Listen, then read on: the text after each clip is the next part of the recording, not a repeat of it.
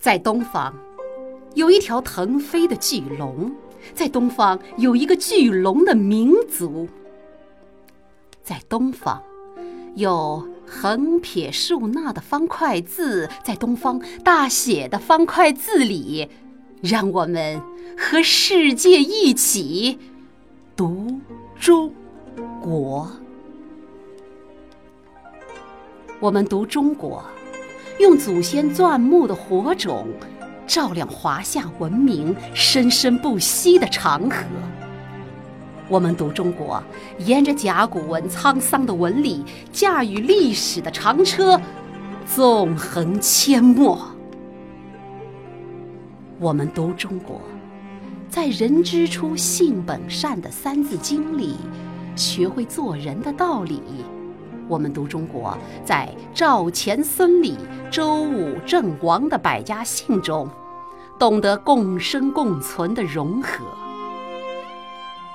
我们读中国，聆听悠长的青铜匾中，与孔子、孟子种几棵青柳，促膝长谈。我们读中国，纵观岁月的风起云涌。与李白、杜甫隔几株老梅，论潮涨潮落。我们读中国，用四大发明的奇迹唤醒胸口沉睡的雄狮；我们读中国，铺一条锦绣的丝绸之路，通向世界，让世界走进“一带一路”开放的中国。我们在“谁言寸草心，报得三春晖”的唐诗里读感恩的中国；我们在“但愿人长久，千里共婵娟”的宋词里读思念的中国；我们在炮火连天的硝烟里读怆然悲壮的中国；我们在红旗漫卷的西风中。读繁荣昌盛的中国，我们和长辈读门前的老树，读江上的渔火，读老娘的白发，读让我们泪流满面的温暖的中国。